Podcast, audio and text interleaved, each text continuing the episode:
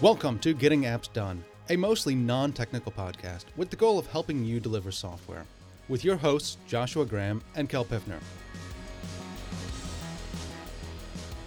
I want your cup of coffee now. Yeah, I'm a little caffeinated today. I uh, can't do that anymore. Two is my limit, and two I Mm. generally get to the end of the day and I'm thinking, uh, I kind of regret that. I don't regret it until it's time to go to sleep. And then it's like, why am I still awake? Oh, right. You know, I, Eh. I used to drink coffee from the moment I woke up to the moment I went to bed, and it never bothered me at all. But I have noticed that now, if I drink anything after about 7 p.m., I go lay down, the clocks are ticking really loud, and I just can't sleep at all. It's strange to me because it doesn't really feel like I'm caffeinated or anything. It's just, oh yeah, it's it's like seven o'clock. It's too early to go to bed. And then you look at the time. Oh no, it's midnight. Oh, well.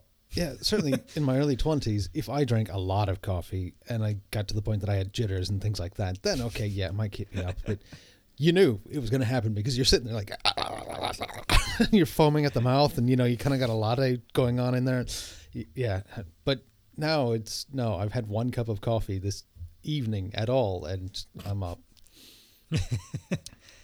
Yeah, mine's more just I'm up. It's like I'm awake. I, I slept too long. I didn't wake up till noon. Like I'm up. It's time to do something else apparently. So yeah, I do have to cut back a little bit. Which I totally failed to do at the school. at the school. yes, we are. Uh, we're kind of welcoming Kel back today because you've been teaching at a boot camp. You're a better person than I am. You're actually teaching and educating people and helping them become better at what they want to do. I uh, can't say the same.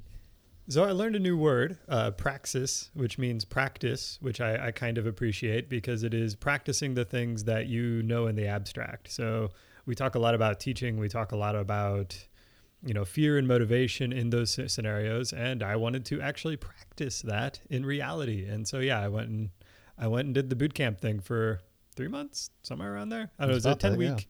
Yeah, it was 10 weeks of Java, which is exciting.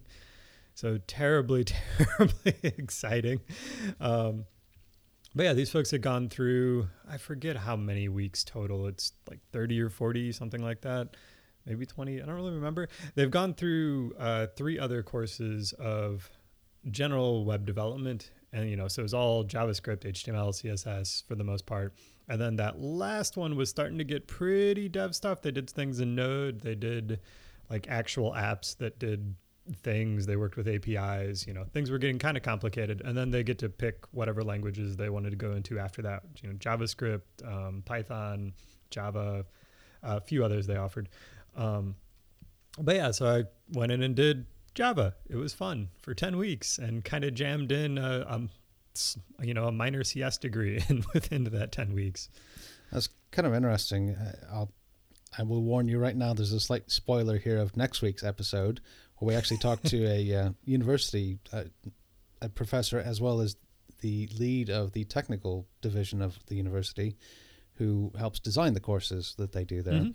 And one of his arguments against boot camps, he was not anti boot camp. I won't say that, um, but certainly, obviously, he works for a university. He's got a certain point of view.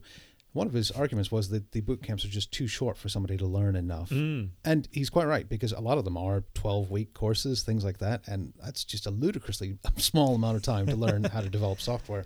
But you just mentioned that they've been going for 20, 30 weeks.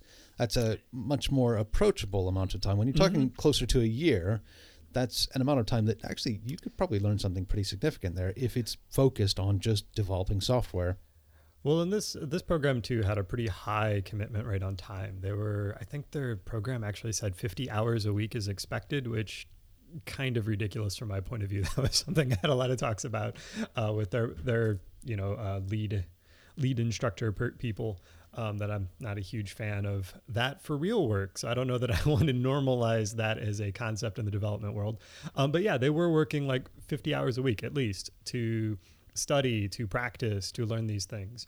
And this particular curriculum was kind of interesting because they were very focused on getting past interviews, not just uh, like useful development, but like both of those things.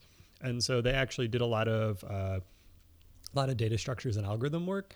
and it was kind of strange. And like week one, I think we introduced the concept of a linked list and had them build it, and they, they created, you know, those sorts of things. And I remember that being like the final for my first programming class in college. So it was very compressed, very high speed, but they definitely were learning a lot of the same concepts. And I mean, to be honest, most folks come out of CS degrees and don't really remember most of it or use most of it.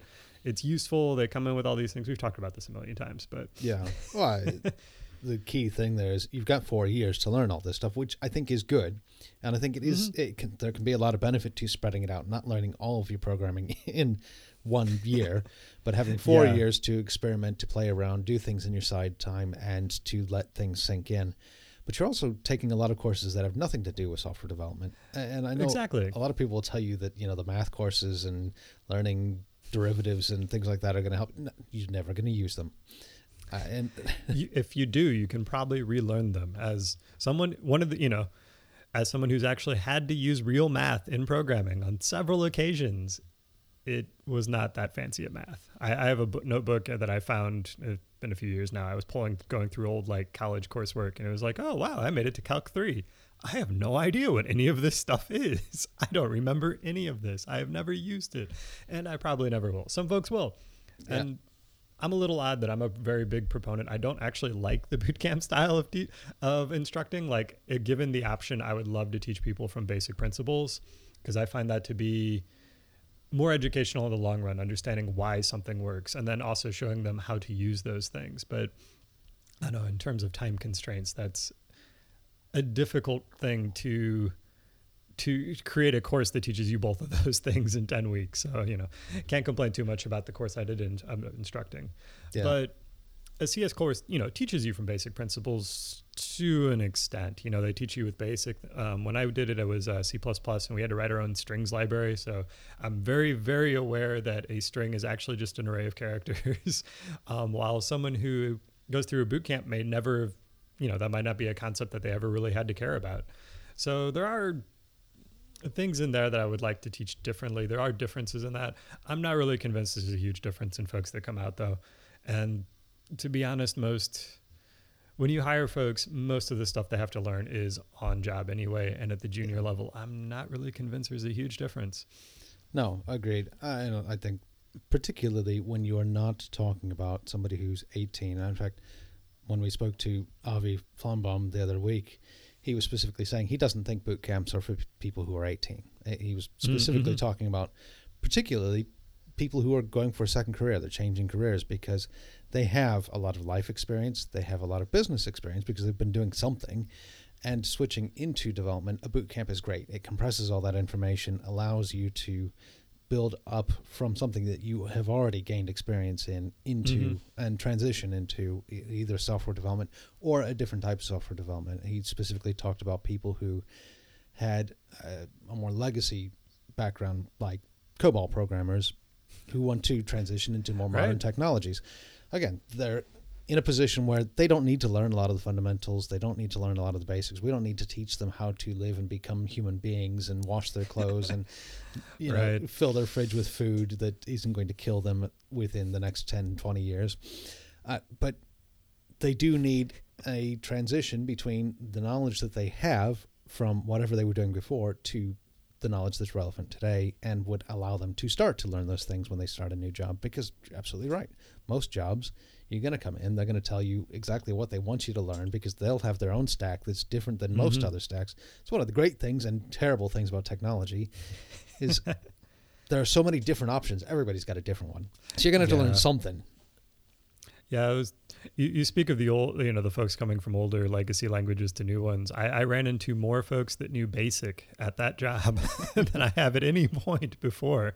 It was kind of great to run into folks whose also their first language was BASIC. You know, not Visual Basic, just just BASIC. basic, basic. There were instructors. There were uh, folks going through the program that had had done programming in the past, and it, you know, it was old ancient languages that they hadn't used in you know 15 20 years so it was kind of wild. There were a few there were a few younger folks, but most of the folks I talked to were, you know, like you said, switching careers, which was kind of kind of also great. So like we compare like university degrees where they have to, you know, you get the four years. It's kind of like going to school. You show up to class, you pass your homework. There's not a lot of like motivation uh, throughout the course for most people, and that's very different when you are someone like an adult having to go through this program. Like, what am I going to eat next week? It's a very different motivation and a very different set of people going through those courses. So it was very different than going to a university. The students were much more motivated. They were much more, you know, how much can I jam in in these 50 weeks? Oh no, if I don't pass, then I just spent all this money and they won't recommend me. And that was like a real fear that kind of came out of this. So, yeah. And while you were going through this, you mentioned fear quite a bit. And you mentioned mm. it at the beginning of this conversation because obviously, as we've mentioned on the podcast quite a few times, there's a lot of fear in a lot of this. Uh, first off, because there's just so much stuff to learn now. Mm-hmm. Second, there's a huge expectation. You were talking about the time expectation that uh, already in business, people just assume that people are going to put in a huge amount of hours, more than they can efficiently put in in a week. Uh, after what is it, 30 some odd hours, you become less efficient. so, yeah. But we're still expected to put in 40, 50, 60, 70 mm-hmm. hours a week. And there's also the fear of what they're expected to know because as we just said there's just so much technology out there so many different options and i've heard a lot of new developers talking about how much they think they need to know and that's mm-hmm. not helped at all by businesses who think they need to know all these things and schools that think they need to know all these things uh, so fear uh, must be a huge part of what they're going through and what oh, teachers have to try to help them through well, and what you just described too is a very like common gatekeeping thing. Oh, you have to know these things or you're not a real dev. You you see it all the time and it's absolutely ridiculous. Like we taught so I taught data structures. I taught linked lists and trees and like tree traversals and all of these stupid puzzle games entirely so folks could pass whiteboard interviews. Like there was no other point to that other than the ability to pass a whiteboard interview. And like that was like the blunt reason. Like that's what I told the students. Like I am teaching you this so you can survive shitty gatekeeping. You know, you can survive these terrible gatekeeping interviews. And ugh, yeah, well, it's, I, it's awful. There, it's very fear driven. Pretty much every single one of mm-hmm. those things you just mentioned, I've learned and I've used. Uh, they are valid mm-hmm. things, but I learned them when I needed them. yeah, I learned most of them by accident. Yeah, the first time I, I ran into a tree, trie tree, forget what it is. I built one by accident and was like trying to solve a random problem and a, you know stumble across a, a wiki article on. Oh, that's how you traverse this thing faster. That makes sense. Oh, that that's exactly what I'm trying to like. It's these are things you discover naturally, and it is kind of cool to learn them in advance because I, I did kind of like that. Like especially since it didn't take up that much time in their coursework. Like we went through all these data structures in 10 weeks while also learning Java and learning Spring and learning Android development. So I kind of appreciated that. It was like a little bit of both sides of the development world, you know, the really, really basics and also the useful stuff. And you may not use one or the other, but yeah, the idea that you have to know these things or you're not a real dev is, is very much gatekeeping. It's very much yeah. it's just complete BS. That's not what makes you a dev. That does not what makes you productive. With some of these things, it's also not even just learning the concepts because most of them are quite straightforward. I'm figuring mm-hmm. out how a queue works is not a complex concept. We all know how queuing works. I live in England. Exactly. We really know how queuing works. You even use the correct word. yes, we call it queuing. Uh, but knowing that it's called a queue is an important thing. And that mm-hmm. is actually critical in a lot of technology because I've actually walked into places where they asked me, Do you know how to deal with this? And I thought, I don't know what the hell they're talking about. And they show me, mm. Oh, well, I call that this. And they're looking at me like I'm from another planet. Uh, well, because there's just a lot of different things going on. And there are legitimately sometimes different names for the same thing. Mm-hmm. Or you just don't uh, more often than not i just don't know the name that they happen to be calling it i well yeah that's just what i do every time yeah spe- specializing your language is very it, it's useful when you're in a group of people who know what you're talking about it's shorthand it's it's describing a thing quickly efficiently it's a useful thing to have specific words for this stuff it is also very exclusive it is a very easy way to confuse folks. It's a way for po- folks to have different de- uh, definitions for the words and cause extra confusion. Like, use more words for crying out loud. Um, basic data structures, sure, that seems like a reasonable expectation. Though I don't know that I've ever actually needed to know something was a linked list before, ever. Um, no. I've built a million of them at this point because they're like a naturally emergent data structure, and they're all basically graphs and trees. Uh, as I told my class over and over again, they're all just graphs. Everything's a graph. Um, well, speaking but, of message queues, that's another good example of this.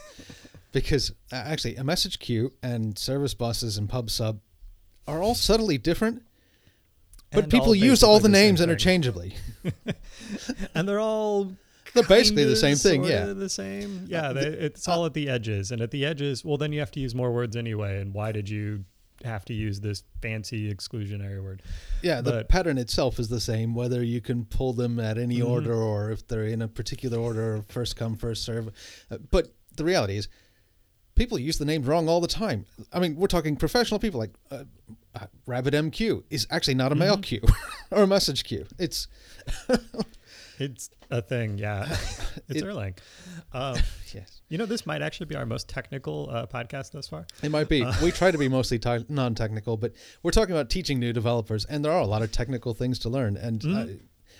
Lo- knowing the names of these things and what they are can be really important, particularly for those first few interviews where you don't have a lot of experience. Exactly. You're just shoved in front of a whiteboard and you're told, "Show me what a message queue looks like versus pub sub." okay. Uh, you know, I don't think I could draw. I know exactly what they are, and I'm not sure I could draw it on a whiteboard in the middle of an interview. oh, absolutely not. And that's the one thing that I really liked when you were talking about how much you were teaching them to do these whiteboard interviews, because that's the part that would scare me the most. Even if I were to go do an interview now, a whiteboard would scare the crap out of me. I've been mm-hmm. developing for a long time. I should not be afraid of a whiteboard interview, but I'm terrified of it because I don't know what words they're going to use. And then, you know, the mm. moment they use a word that isn't the same word you use and you don't have any clue what they're talking about, oh, uh, this guy's an idiot. Even if you got 20 years of experience backing you up, uh, it's just, it's stupid. I spent a lot of time on like questions like, oh, what do you mean by that? Like, you should be don't be afraid to show your ignorance. There's nothing you can do about your ignorance. There, if you don't know something, you don't know something, and that when you're in an interview situation, there's no real point in hiding it, especially if if someone's not going to hire you based off of ignorance. Well, then they're not going to want to hire you anyway. Like there's there's no reason to fake that, and so ask the questions. Go out of your way. Ask what these things mean. Ask for examples. Like I spend a lot of time on interviewing because that's like all you can really do is bounce back and forth with your interviewer, try to figure out what they're getting at, regardless of what they presented, and then work through it, you know, break it down into chunks, that sort of thing. So that was more or less the strategy I tried to teach, which is uh, kind of a limit on how much you can do in, in 10 weeks. Yeah. And I got to meet, by the end, I was really good at whiteboards. Um, I had one of the other instructors interview me when I first started, and I just barely passed though the, her comments were kind of entertaining because she kept making notes of going that's the exact opposite of how the problems that you know new developers have.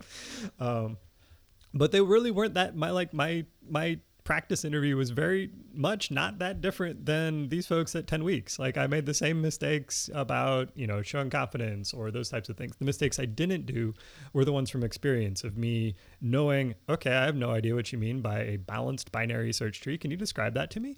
Um, now I know what it means. but, but there's a lot of things like that that are yeah, it's like how do you teach that? That's it's very much the folks who already had business experience. That's exactly knew how to do that. Uh, that's the problem with all these things, though. It's like standardized testing in school. it's not actually proving that kids are intelligent, that they know what they're doing, that they're going to do any good at anything. It's just proving that they can pass the test. Yeah, and it's yeah, and especially for things like that, it's like those are absolutely useless on an individual basis. Those yeah. are totally statistical like anyway. But uh, but we're taking we'll something that. that is useless on an individual basis, and then we're applying mm-hmm. it to job interviews, which is an individual basis, and saying exactly. Well, these people should be able. To, and the people who can have gone through training like what you just did with your students, because mm-hmm. that's the only way they're going to pass these things, and it's not actually proving in any way whatsoever that they're going to be able to develop software any better than anybody else. Absolutely not. Though I don't know if they follow if they really dig into the interviewer, they they might uh, the interviewer might discover some new skills like uh, confidence and the ability to problem solve the, the correct way. Um, so it might work out. It's hard telling. Like interviews are so hit and miss because, I mean, like, I remember the first time I got to do an interview, I'm, I was filling in for you, if I remember correctly. that sounds about right. and all I had was a script that I showed somebody, and you know, like, hey, tell me what this script does, and like, I was not qualified to give this interview in any way, shape, or form. My my expectations were totally wrong on what to expect from an interviewee. Like this is a skill. You have to learn how to be a good interviewer. And if you just grab your random software dev and throw them at it, who knows what like they're going to use as their gatekeeping, what what their tests are going to be or what they're looking for. So yeah, I, I probably wasn't qualified to give that interview when you were the guy filling in for me. So that tells you something about the people who are likely to be interviewing you as a new developer. I, yeah, I to think, be fair, yeah, we were both kids at that point, Yeah. basically. I have run into people who are really, really good at interviewing, and they knew exactly where I was, and they asked the right questions to get the information they needed out of me. But that is by far the exception. So, uh, it- as a new developer, absolutely learning these things and practicing whiteboard testing and Mm-hmm. learning how to ask the right questions of your interviewers because as we've said before you are interviewing them as much as they're interviewing you if not more so learning Yeah. how to do that is critical uh, I liked. Uh, I kept trying to bring it back to imagine they're your client because that's more or less the same mindset, the same types of questions. Your clients, when you you work as you know, even as a developer, your client will be you know stakeholders, quote unquote stakeholders, or managers, or customers, or if you're freelancing, they'll be your own clients. But they will request the silliest stuff. Like you will have no idea what they're actually requesting because they will be. I need it to be magic and you're like great so what's that mean and like you have to dig into these things and break it down and that's that's kind of the mindset you have to be in but this kind of loops back to where we started on this conversation about fear. You can't do that if you're scared. You can't do that if you're anxious in an interview situation. You can't do that as a developer when you're scared. And so a lot i spent a lot of time in class trying to lower fear. That was kind of my my main thing was there's too much anxiety in this building uh, for for folks who are putting in 50 hours a week and still scared they're not going to pass. Let's let's bring that down. Like you can learn to program. It's going to be great. And you will do better if you're not terrified of it. Yeah absolutely. And uh, it's something that we keep coming back to on the podcast because it is such a big problem. Now that said you've just spent the past 10 weeks or so teaching a bunch of new developers. Do you Mhm. feel more encouraged or less after doing so?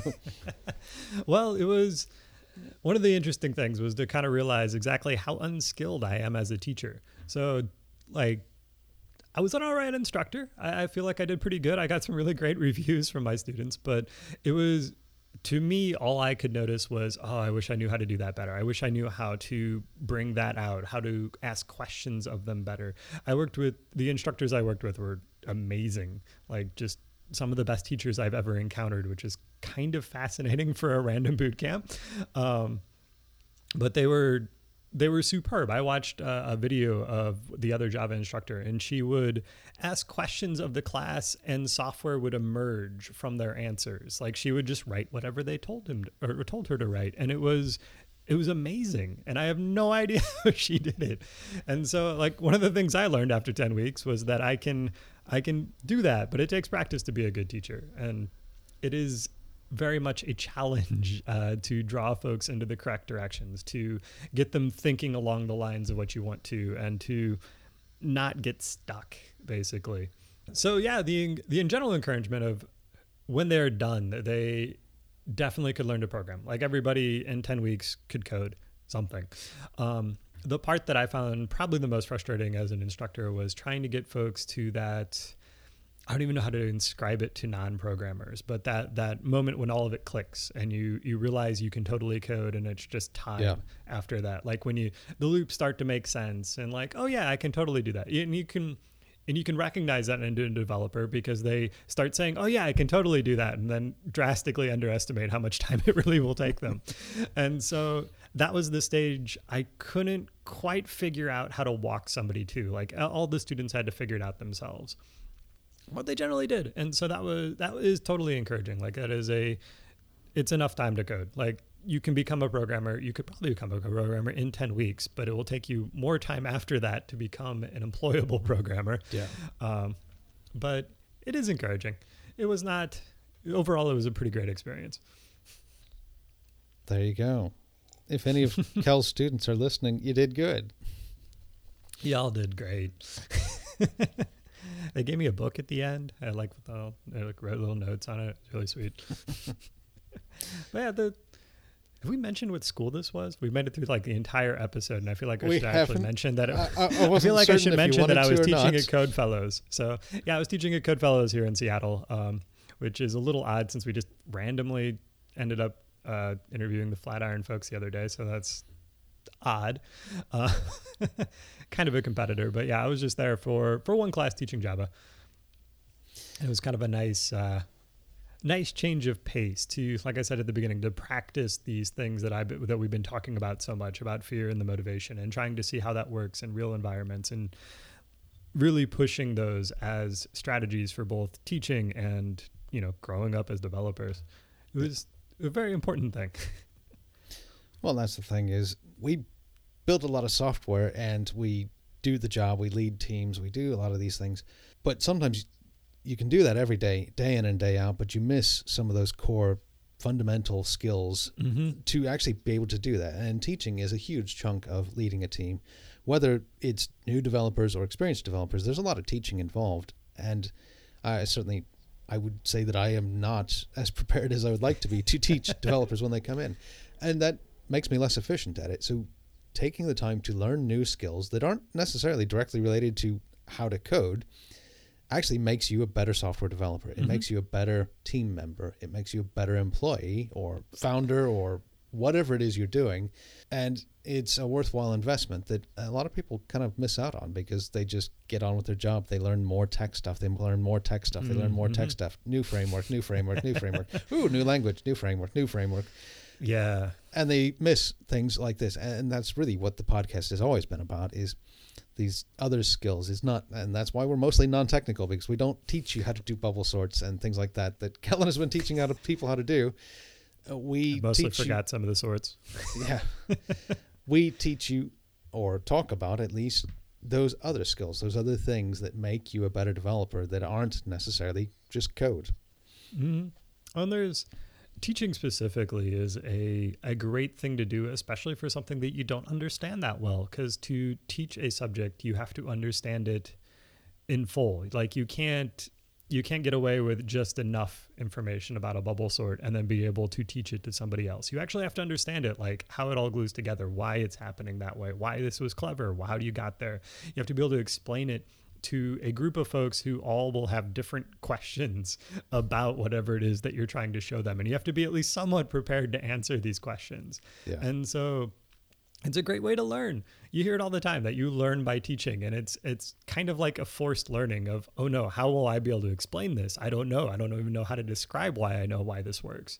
And by the time you're done, you have a very like succinct version of your own learning and you have a more fuller idea and a fuller concept that that you can explain to other people, which is a very important thing to be able to do. So Yeah, absolutely. I, I don't know how often people ask me, "How do you do this?" And my answer when I was younger used to be, eh, "Just move her over. I'll do it for you." but Mm-hmm. I've gotten better at that. I will teach them, but I certainly know that the way I'm explaining it doesn't sink in the first time. It quite Mhm. often doesn't sink in the second time, or the third time, or the fourth time, and, And sometimes that's normal. But I suspect if I were getting better at identifying which parts they were struggling with and how I could better explain that to them, uh, it would go a lot smoother. People would pick it up a lot quicker. Exactly. That's exactly the teaching skill. So the, the difference between the the learning, the abstract, the theory, and the, the practice is that of I know what it is and I sort of know how to describe it, but it takes me five tries instead of one. It takes me, Yeah. you know, three iterations of this over multiple weeks to get that concept in a way that everyone understands when someone else might have been able to do it in a day. And that's the that's the part that takes practice. That's the teaching skill Yeah. um, which I am I very much admire after.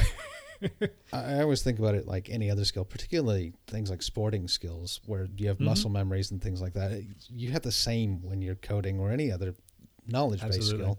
I was telling my eldest son the other day. I was biking down a mud trail and having a little bit of fun, going a little bit too fast, and it was a little bit muddier than I thought it was, and I went completely sideways, and I pulled it out and didn't kill myself. He says, "Well, how'd you do that?" Uh, I just did, and it was one of those moments that I thought, you know, and I run into this when people ask me programming questions all the time. How do you do that? Um, and I have to stop and I have to think about, okay, well, Mhm. what steps do I take? Because it's it doesn't naturally come to me. I just naturally I just I do it. But Mm-hmm. taking a step back and thinking, well, how do I do that is difficult because it's not something I do every day. So And then, yeah, then once you figure out how, the next step is describing it to them in a way that they'll understand it in the same route and iterating on that over and over and over again until learning happens. yeah, because certainly when I told him, you know, you turn the wheel toward where your back wheel's going, and he looked at me like I was an alien. what? It's kind of interesting though. Like you talk about that muscle memory. The I remember as a kid, I, I hit like a snowbank and my car spun out, and I totally reacted like I did by playing video games and completely corrected instantly. It was a little strange. I had this moment of wow, I actually learned something from those silly racing games. yeah. probably not the best thing you're supposed to learn, but it you know muscle memory. It's It works. practice works. makes perfect. All right. So now that you've done this, would Mm. you teach again? Quite possibly. I did not like the level of anxiety at that school. I did not, which I imagine is probably pretty normal for boot camps. Yeah. They're not cheap. There is definitely a level of proficiency expected at the end because they act as not just a not just a teaching school but a, a place that recommends you and so they have like their own they have their own gatekeeping basically though it's Yeah. not quite that way but they have their own expectations of you know these are the folks we recommend. And to get into that there's still that level of anxiety and all of that. So i don't know that i would teach in that scenario anymore. Um, you know taking on your students you know, your students' stress and bringing it onto yourself is a lot of a lot of stress uh, and a lot of effort. Um, i don't know if i'd want to continue doing that but actually teaching in general absolutely i love teaching i mean that's basically why we're doing the podcast right because we want to describe the things that we have learned over time and we want we want to share those things which Without the stress I of guess- making sure you get a job and you can feed your family. Exactly, exactly. And so I definitely would teach again. Um, I might even teach there again, uh, though probably not for another 10 week course. Those were, that was a lot of stress. Yeah. Uh, well, and to be fair, it's not, they aren't being hard on people because they want to be hard on people. They're being hard Mhm. because they have to prepare you to get ready for a job. They want you to be able to feed your family. exactly. And my personal, I, I do want more schools to iterate on making things less scary, to iterate on making things less stressful. If your students are anxious, that is a thing that you should try to make better. Like it might not be possible. Like that's that's kind of just an artifact of the school and the money and the the, the world we live in. But if you can make it better, try to like iterate on that. Make it like you know you iterate on your curriculum to to put more content to teach people faster. Also try to iterate on lowering that anxiety lowering the fear. What works better? How can you motivate them better? You know do the same thing. Try to make those things better as well. And you will likely find that your uh, the group of people who can pass will grow. Yeah. It won't just be the people that have been that can handle the high stress environments it'll be everybody and so All right. Well, I will put some transcripts up at gettingappsdone.com. Please be sure to check out my website at joshuagraham.info and Kel's website at piffner.com, where I'm sure you'll probably have some blog posts about teaching and boot camps and learning pretty soon. Um, working on them right today yeah, absolutely. Uh, if you have been to a boot camp or you're in a boot camp or you're at university or you're in any way learning how to develop software on your own, reading books, doing. I've been talking about uh, VHS tapes recently because somehow I managed to speak to a lot of people recently who are doing remote learning. And my first remote learning experience was uh, quite a while ago. I signed up for a online course where they sent me a giant box full of VHS tapes. what year is this the online portion of it was I could email questions to the teacher and they would email back. I mean, yeah. It's not that different than the modern era. It just requires more physical media. Yeah. Well, there's some more spoilers magnets. on that uh, next week because we are talking with Capella University, who is uh, largely, I think, almost entirely remote university, Hmm. if not entirely remote. Uh, and they we do discuss some of that, and uh, you'll hear about my VHS tapes again because we did talk about that. that should be out next week, so keep an eye out for that. Uh, in the meantime, thanks for listening, and be sure to check out our new Slack channel. Uh, that's where I was headed with all this. If you're on your learning journey, uh, we have quite a few people in the Slack channel who are also doing the same Mhm. thing, and uh, it seems to be going really well. People are learning a lot from each other, as well as being able to chat with us and learn more things that we haven't mentioned on the podcast. All right.